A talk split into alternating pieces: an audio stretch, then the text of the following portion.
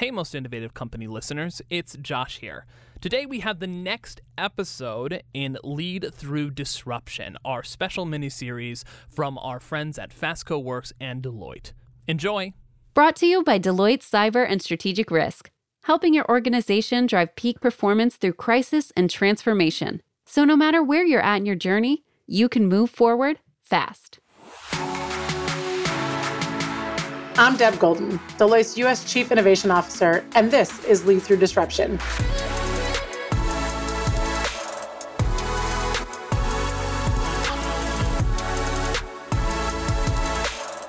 As businesses look for new ways to maximize opportunities and innovate in a post-pandemic landscape, some of the strongest leaders emerging are those who've had to navigate and endure professional and personal disruptions in their lives. Through these challenging moments, these individuals have embraced curiosity, creativity, and the courage to think outside the box and have reimagined the possibilities of what could be. They've forged new paths and have broken barriers that change the way we experience the world today and see the potential of tomorrow. In finding their resilience, they've been able to turn these bold moves into lasting change and have inspired others at every level. In today's episode, I'll be chatting with Toni Breidinger, a successful female professional race car driver in the United States Auto Club. Not only is she an incredible athlete who has made history as the first Arab American female driver in NASCAR, but she also champions confidence, mental and physical wellness, and what it takes to operate at peak performance, racing past visible limits and charting new paths, paving the way for herself and so many others. So thank you so much for joining us today, Toni. I think we'll just dive right into, as we think about leading through disruption, obviously the podcast and what we're here to talk about, and you have absolutely led through disruption. And one of the key things that I think continue to drive us is our life experience. I often talk quite a bit about how our experience is what creates that trajectory for us in our lives. And so I've read a lot about you and when you describe your first time in a go-kart, and that was the most pivotal moment for you to recognize your love for perhaps speed and also the racetrack. And so maybe can you give us a little bit of history about that defining moment and how it set you on your path that you're on today? So I started go-karting when I was 9 years old, and basically started off as purely something just for fun, a family activity. My dad took me and my sister Annie to the go-kart track up at Sonoma Raceway, and we both had no clue anything about racing. It was something that was just totally new for us, but we both fell in love with it. And for me, I think the biggest thing when I first got in the go-kart was I loved the sense of independence and freedom. And I remember I just kept wanting to do laps and laps and more laps. And I just got instantly addicted to it. And so did my sister. And yeah, I would say the biggest thing for me is I just fell in love with the speed and kind of the thrill. And I just felt confident in the go-kart. And it was cool. I felt kind of almost like a superhero. It gave me this little confidence when I was little. So definitely a superpower. I think that the need for speed is certainly there. And I think one of the things, did you ever think about, and maybe not as a young child, but as you've gone through your career, did you ever think about in this realm how you might be changing the face of the sport? Obviously, you're challenging stereotypes along the way. Did it ever dawn on you, or it was just this is something I love, I'm going to keep doing it? And then, with that, obviously, and as you've evolved over time, perhaps you've become more aware of that. But I'm curious, just how has the thought of truly changing the face of the sport impacted you? Yeah, I would say when I was little, I was a little bit naive. I didn't think that I was doing anything different. I just was doing something that I love, and I never saw myself as changing the game or changing anything with the sport. And I guess I wasn't really familiar with stereotypes at the time. For me, I was just doing what I love. I had never noticed that there wasn't many people that looked like me at the track. And so for me, I would say when I was little, I was a little bit more naive. And then I would say when I got to around maybe 13 years old, once I got to become a teenager, then I feel I kind of hopped on social media, and I feel then you start reading comments, and I was oh, there's all these stereotypes. People are saying that girls can't race and all this stuff. And I kind of got more of understanding that I wasn't doing something in the norm. But yeah, definitely when I first started racing, I was just doing something that I love, and I still am, but I'm definitely a lot more aware of, this isn't the norm. This is something kind of out of the box, and I am kind of paving a path. I would go so far as to say you're courageously challenging the status quo. I mean, you've made history as the first Arab American female NASCAR driver. You've dreamt big, leaning into that art. I mean, it's a lot to put on. You said, when you were 13, you started to realize some of the challenges. That's a lot to put on a 13-year-old as you think about how to adapt to the facing headwinds, particularly, I think, when you think about things like social media, and there's so much impact. You mentioned comments. When you think about whether it be people not knowing anything about you, just making comments behind a screen, whether it be you reading somebody's feedback that might be anonymous to you, but also just, I'm sure, the huge amount of support that you got in your career as you continue to push these boundaries. Was there ever a point when you said, is it really worth it? How do I know that just continuing to move forward is the right way to candidly create a pathway that never existed? I would say for me, it's always been worth it because racing is something that I've always loved doing. And for me, I never felt like I was making any sacrifices pursuing this career. I mean, I definitely have, but I love it so much. And I don't see that I'm making a sacrifice. I see that I'm like doing something to help like further me or like take that next step in my career to like, help improve me as a race car driver. So yeah, it's like I never felt like I was making sacrifices. What fits in the improve me to be a race car driver? I have to know what are the tips and tricks? What is the both mental and physical stamina that you do to help improve in that capacity? Yeah. So like you said, racing is very, mentally and physically demanding. So on the mental side of things, I do different things from, like journaling in the morning and, showing gratitude. And then when I'm in the gym, like forcing myself to do that extra rep. And when you're out on the racetrack, you're under so much pressure from your team, and you have like fans that are supporting you and your coaches. So I think you're under so much like mental stress that I think grounding yourself in the morning is really important for me. And then also, in a race, you can't just stop. Like you can't stop to like the checkered flag. So if you're in the gym and you want to stop, it's like, that's not really an option on the racetrack. So I kind of push myself that extra little bit. I'm like, if I can't do this here, I can't do it on the racetrack. So it's kind of like two parts mentally. And then physically, kind of how I mentioned before, cardio, strength training. I have a simulator that I go on. So there's so many different pieces to the puzzle to be, a successful race car driver. I mean, I'm in awe. I mean, I think it takes just such mental agility to be able to make literally life-depending second questions. Like every second, it's, is it raining? What's the weather? What's the trajectory? Is something going on with my car? Yeah. Let alone all these other pressures in the external world. What is someone thinking? I am racing with a team, but also against a team. And so I think just the capacity of so many different physical and mental perspectives coming at you has to be a challenge, I think, in and of itself. And one of the things I want to pull a thread on, you talked about journaling and showcasing gratitude. One of the things that I think is truly important to us as humanity is the notion of self-reflection. And so as you think about your own reflection, as you think about consistently performing at a high level and having so much pressure, there has to be a moment where you're like, to your point, I can't just stop in the middle of the race. I mean, I guess you could, that would be a sight in and of itself, but you really can't stop. And so you kind of almost also have to be telling yourself,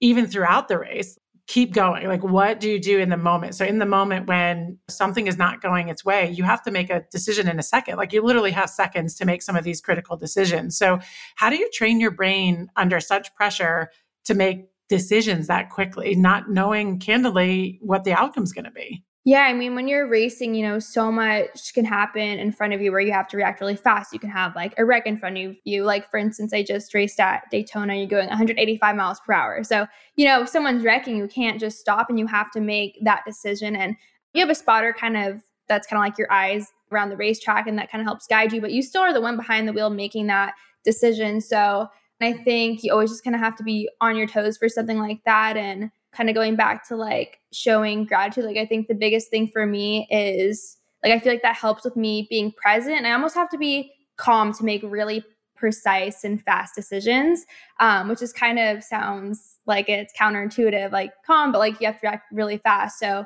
I think practicing things like, being really present and, journaling and being calm kind of helps me make those fast split second decisions. And I think you always kind of have to be looking at things in a perspective of, in like a positive light in a way. I think if you're always looking like, oh, if I go here, I'm going to wreck, then you are going to wreck. But if you think, oh, I'll go here and like, I'm going to get by, then it's kind of like looking at the glass half empty versus full. I think that kind of like helps decide your fate on things sometimes.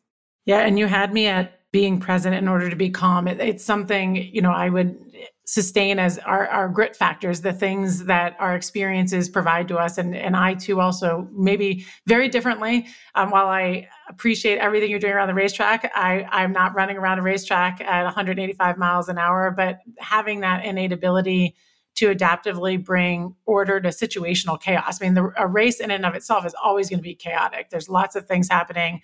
There's lots of things that could go right. There's lots of things that could go wrong. And your ability to think in the moment by probably being as calm as possible in and of itself is not only chaotic, but you got to kind of fine tune that. And I think having that self-awareness and that insatiable desire, like you mentioned, to be able to, well, if I do this, I am going to bounce forward, not backwards, right? So I think being able to have that fortitude and recognize that, by the way, is applicable whether you're racing around the racetrack or you're in an entirely different profession. Having that reflection is certainly, I think, going to be advantageous to all of your competitors because you really are thinking about not just that immediate risk, but how can you create your own opportunity? Exactly. Often it's bold moves, right? We're really solving really tough problems. Your tough problems will look different than my tough problems, but nonetheless, we're trying to find a way to make those problems be opportunities. And as you think about creating these environments, obviously it probably also has failure in it because to your point, I know I saw some of the race from this past weekend, you could have mechanical errors that you would never even know about, have nothing to do with you. Candidly, it could have to do with the weather. It maybe is something completely out of your control, but it may cause, in your mind, something that is not going to go the way that you intended it to. And so when you think about how high the stakes are and the margin for error is so low in what you do, how do you create that environment, even mentally for yourself, that says, okay, things didn't go my way today. So how do you kind of build yourself back in to not only learn from that moment, but to continue to let yourself to fail forward? I would say the biggest thing for me is I feel like sometimes I'm, my biggest kind of enemy. Sometimes I am kind of critical with how I do, especially when it comes to racing. So I think the biggest thing for me is surrounding myself with really positive people because sometimes I'm not that positive person. So yeah, I think just surrounding yourself with really positive people. Like for me this past weekend, I felt like my team did a great job. I did a great job. Like we did everything that we could possibly do great, but then there was that factor of having mechanical problems that's out of our control. But I mean, it's still easy to kind of get down about that. But for me, like my crew chief and my team in itself is very positive, and they kind of say like, well, you did your part and you did really great. And they kind of like, I think it's just important to surround yourself with really positive people because I think if I didn't have them, I'd be dwelling on it the entire way home because I'm not always that positive person for myself. So I really think it's important who you surround yourself with for sure. How do you find people? How do you have people in your inner circle that are outside the race circle? And how do you lean on them to help you with that motivation? Yeah, I would say, my sister Annie, she doesn't race anymore, but she used to race. So I feel like she's kind of the first person that I go to because she still gets it. She is always positive. So I would say I would lean on my family. Obviously, like my team is a great option at the track, but I'm always very in touch with my family. And I think it's sometimes hard to find out who those positive people are in your life. Because I know for me, like I've had friends before that I love them. Like they're a great friend. But I'm like, you know what? I don't think this is beneficial for me. Like they're like a little bit toxic or negative sometimes. And it's sometimes hard to identify because I think sometimes when you're surrounded by negativity, like you don't really see it because you're just like almost used to it. And you kind of like have adapted your brain to thinking like them. So it's hard. But yeah, I would say like, always surround yourself with like really positive people that, like looking at the glass half empty versus full. If they're always looking at the glass half empty, then they're probably not the best person to surround yourself with. So it is hard sometimes. I mean, it's not always easy to find those friends and you kind of have to like search for them a little bit.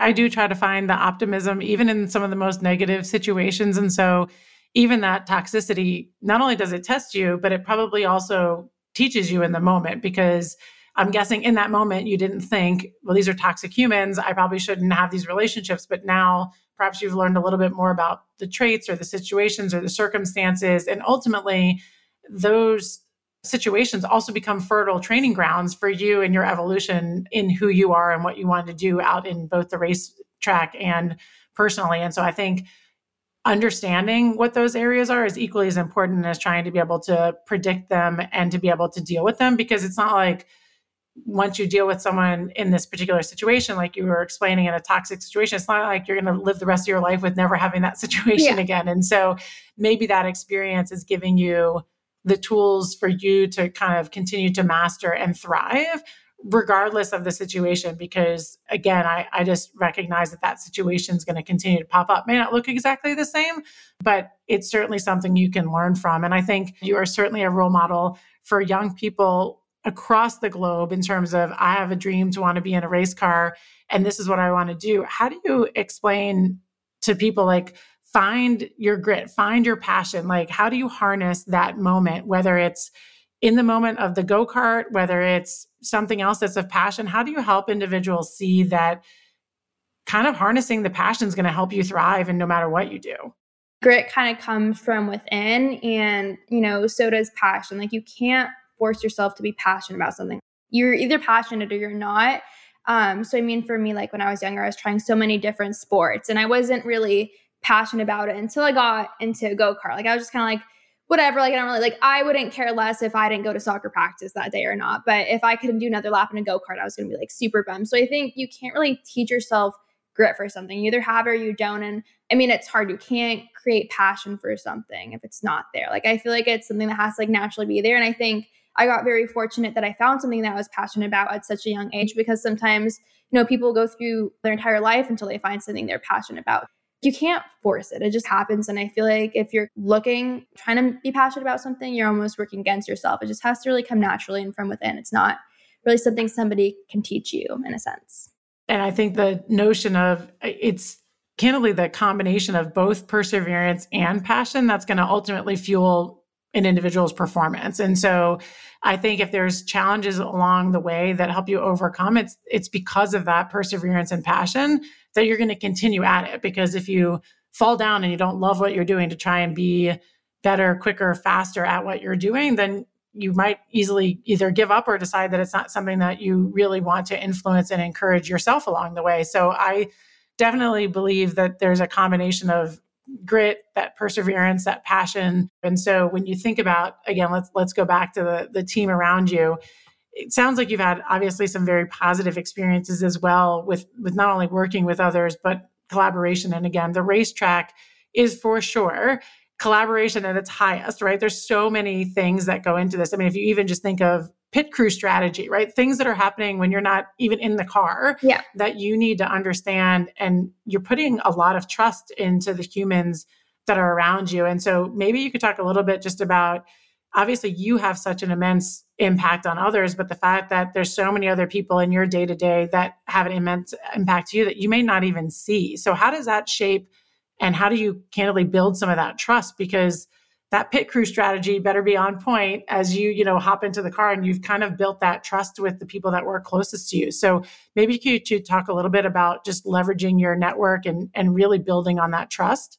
Yeah, I would say, like, this past weekend, for example, this was my first time ever working with the crew chief that I had. So you don't really have time to build trust sometimes. Like, I can't go into Daytona not fully trusting my crew chief. It just has to, like, happen already. So I feel like you almost have to let your guard down. And for me in racing, I feel like if you don't fully trust somebody, then you're not going to succeed. You're going to have, like, this guard up and you're not going to succeed together.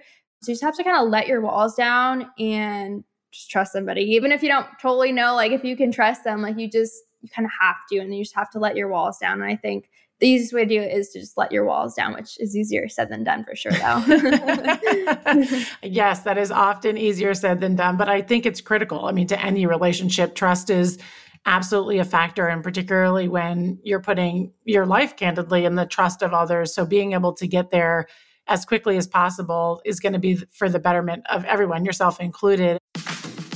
We'll be right back after this short message from Deloitte Cyber and Strategic Risk. As cybersecurity threats become more pervasive, to stay ahead of the curve and react to rapidly changing conditions, you need Deloitte Cyber and Strategic Risk with you on the front line to power the high-quality results most critical to your organization. A team committed to outcomes with a long track record of driving peak performance through crisis and transformation. So no matter where you're at in your journey, Deloitte can help you turn challenges into opportunities and confidently move forward fast. I've read a bit about how your dad has had an immense impact on you just in your career and helping you in your path. And it sounds like your sister, I've also read about her and the fact that she's been there for you and your support system. So who is your mentor? Like, so when you think about, and it may change from day to day, but in addition to your family, who is your mentor and what are the things that you're looking at continuing to evolve? Yeah, I would say, my family, they're my biggest supporters. I lean a lot on my dad, my mom, and my sister all for different things. And kind of going back to mentor, I don't really think I necessarily see any of them as a mentor because none of them have really been in my shoes with what I'm doing. So I definitely lean on them for support and for advice, but they can't really be my mentor in a sense that none of them have been race car drivers. My parents didn't get into racing until I did, until their kids were in it. So I say I don't really necessarily have a mentor. And actually one of the biggest questions that I get is do you have a mentor within the sport? And there really hasn't been, that many females in the sport. Danica Patrick has been the biggest one. So there's not really that much opportunity for mentorship within racing. And yeah, I feel like I'm still kind of looking for that mentor because I think sometimes being a female in the sport has its disadvantages because the guy racers aren't always going to relate to you, or they're not always going to understand your intentions. If you are asking for advice, they might think otherwise. So it's kind of hard to find a mentor within the sport. So I'm honestly still looking for one, but in the meantime, I'm constantly leaning on my sister, my dad, and my family in general. I feel like we could have very similar conversations, but about two totally separate worlds, which is also interesting, I think, just in terms of how we champion for one another as you think about, so you mentioned you may not have that mentor today, but again, the fact that you're a mentor to so many people, you are literally creating new pathways, you're creating new access, you're creating someone who could look up and say, I want to be like her. I want to be not now the first, but maybe the second, the third, and the 100th female Arab American driver. And so your diversity is impacting. I think it's upon us as trailblazers to be able to actually challenge the understanding of quote unquote normal. I think normal is a myth. And I think it's because, again, everybody's perception of what normal is completely different. And so maybe perhaps the friction that you're creating with change and resistance and quote unquote, the perception of normal is actually the right approach, right? Yeah. All right. So let's go with that real quick. What if you are on your worst day, when you absolutely just worst day, what is the phrase or catch mantra that you say to yourself to keep going? I would say if I'm having a bad day, something that I've done in the past is I've kind of written down all my accomplishments, because something I struggled with last season in particular was kind of having imposter syndrome and not really feeling like I belong. So I had a therapist tell me, make a brag sheet, write down everything that you've accomplished. And then you're going to write down this entire list. And it's something oh, wow, I actually do belong. I've accomplished so much and I've came this far. Why stop now? Well, you continue to just change the dynamic in so many ways. Whether that's racing, you've traversed into many different components of the world, including modeling and taking different leaps into different territories with really both of those having high levels of uncertainty. And so think about how much more change you're going to affect by being that positive force. And again, I will just tell you, being in your circle for this little bit of time, you certainly are a force multiplier when it comes to channeling your passion and being able to create new access. So thank you for that. All right, we're going to get into a couple of lightning round questions, which whatever is first that comes to mind, some of these may cause you to think a little bit more maybe than first word, because I've often been told that when I do these lightning round questions, people are Deborah, that was really challenging. So they're not intended to be challenging, but just whatever comes to your mind. And so we talked about a little bit, talked about debunking misleading myths and the art of the normal and how we can challenge orthodoxies in the world. And so as you reflect on the art of the possible, beyond what you do today and all the things possible, what is a myth that you would like to tackle or unmake? I would say the first one that comes to my mind is that guys are better athletes than females, or better at something. I think we can do everything. They can just as good or even better. So I think that's a myth that I like to tackle. What is the last thing that you've done that really pushed you out of your comfort zone, but left you feeling incredibly fulfilled and satisfied in the end? I would say this was kind of over this summer, but the first thing that came to my mind was I have a really big fear of heights. And I went to this place that has kind of like obstacle courses, and they have this one where this is a very long answer. This is not a light. But they basically have this 50-foot drop. You have like a harness on and stuff, but you can't jump, you can't run off. You just have to take like a step off, which I think was worse. Like I wish I could just like jump off and like, you know, curl up in a little ball and just like do it. But you just have to take a step and then you just drop straight down. And I have a huge fear of heights. I felt like my body physically would not, like I was shaking bad. But I finally did it after, you know, I probably stood up there for like a good 15 minutes and I had my friends cheering me on down there. But once I did it, I was so relieved and I was like, I did it. Like I just did something that was so out of my comfort zone. And then I feel like the more you do things out of your comfort zone, it becomes in your comfort zone. And that's kind of like your new standard. So that's a moment where I felt kind of like relieved and proud of myself. As you think about today's day and age, I mean, there's so much available on social media. Digital transformation has enabled so many new things today that we didn't have 2 years ago, let alone a year ago. If there's one thing that you're like, oh, I had that idea, or I wish I could have created it, like, what is that thing you're like, oh, that was my idea, or I wish I had created that? Ooh, that's a good question. I would say something that I love on social media is kind of like the support pages and like the women's like sports pages. I think that's really cool that there's like a place and you kind of like put a spotlight on all these female athletes or female race car drivers. I think that's really cool. And honestly, I never thought of doing that. Like, I think it's easy to always think about like yourself and your social media and like your presence on social media, but it's really cool to like uplift other females because I feel like it's a win-win situation. Yeah. And I think it would be well needed. So if you want to keep doing up with the support pages, I feel like particularly for women at times, there's the notion that everybody's quote unquote fighting for the same spot when in fact there's hundreds and thousands of spots that we all need to have that encouragement for one another. All right. The last one on the lightning round question will be, and we talked a lot about obviously family. A lot of your career was jump-started with go-karting when you were younger. If you had one thing that you could say to your younger self, I know we often think about, it's not about woulda, coulda, shoulda, but as you think about your younger self, as you think about disruptions, as you think about the world and society today, and a young girl that might be listening to this podcast, what would you say to either your younger self or to them as you think about so much that's happening in the world today? Yeah. I mean, there's so much that I would want to say to my younger self. But, you know, I'd say the biggest thing would be don't be afraid to be the first you. I think especially once I got to kind of like my teenage years, I was like a little bit insecure and I felt out of place at sometimes. And I always wanted to fit in. Like I was always trying to like, you know, look like this person, do something like this person. And I never fully embraced who I was as a person until like, honestly, like a couple of years ago. So yeah, like don't be afraid to be the first you. Don't try to fit in this box, pave the path and just be fearless about it.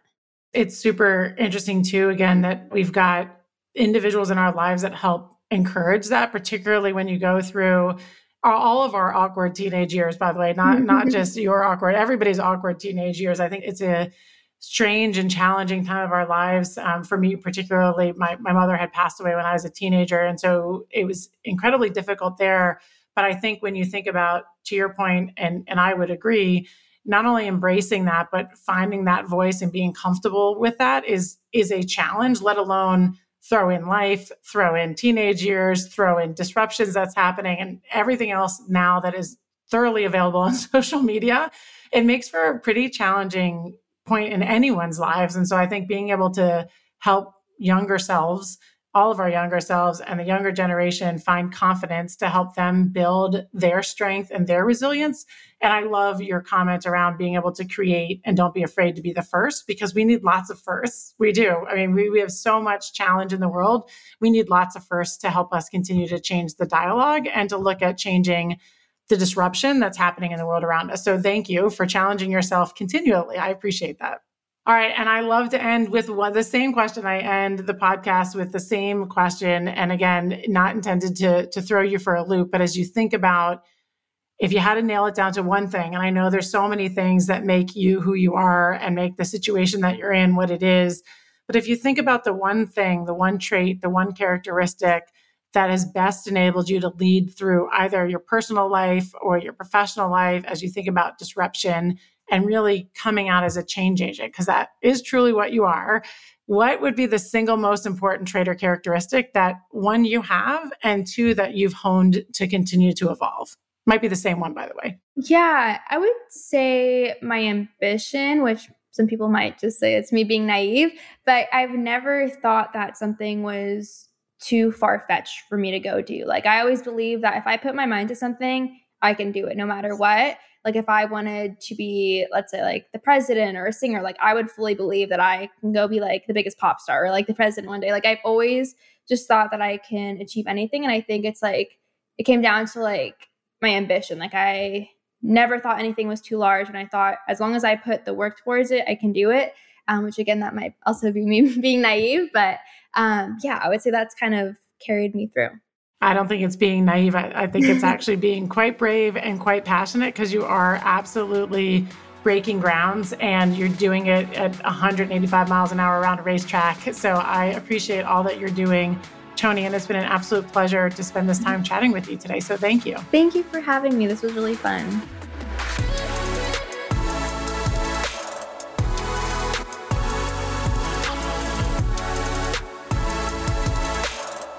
Toni Breidinger's story is one of fierce competitiveness grounded in self-confidence, and she's been chasing her dreams since the age of 9 and doing so at speeds of up to 300 kilometers per hour. Thank you, Toni, for sharing your story and challenging the normalcy of some societal myths, further unlocking the art of the possible beyond the status quo. Lead Through Disruption is produced by Fastco Works in collaboration with Deloitte Cyber and Strategic Risk. Our show was produced by Avery Miles and Matt Toder, as well as editor Nicholas Torres. We'll be back with more incredible stories from disruptors who are positively impacting change in business, culture, and society. We hope their journeys, filled with curiosity, courage, and resilience, inspire your own as they have countless others. I'm your host, Deb Golden. Thanks for listening.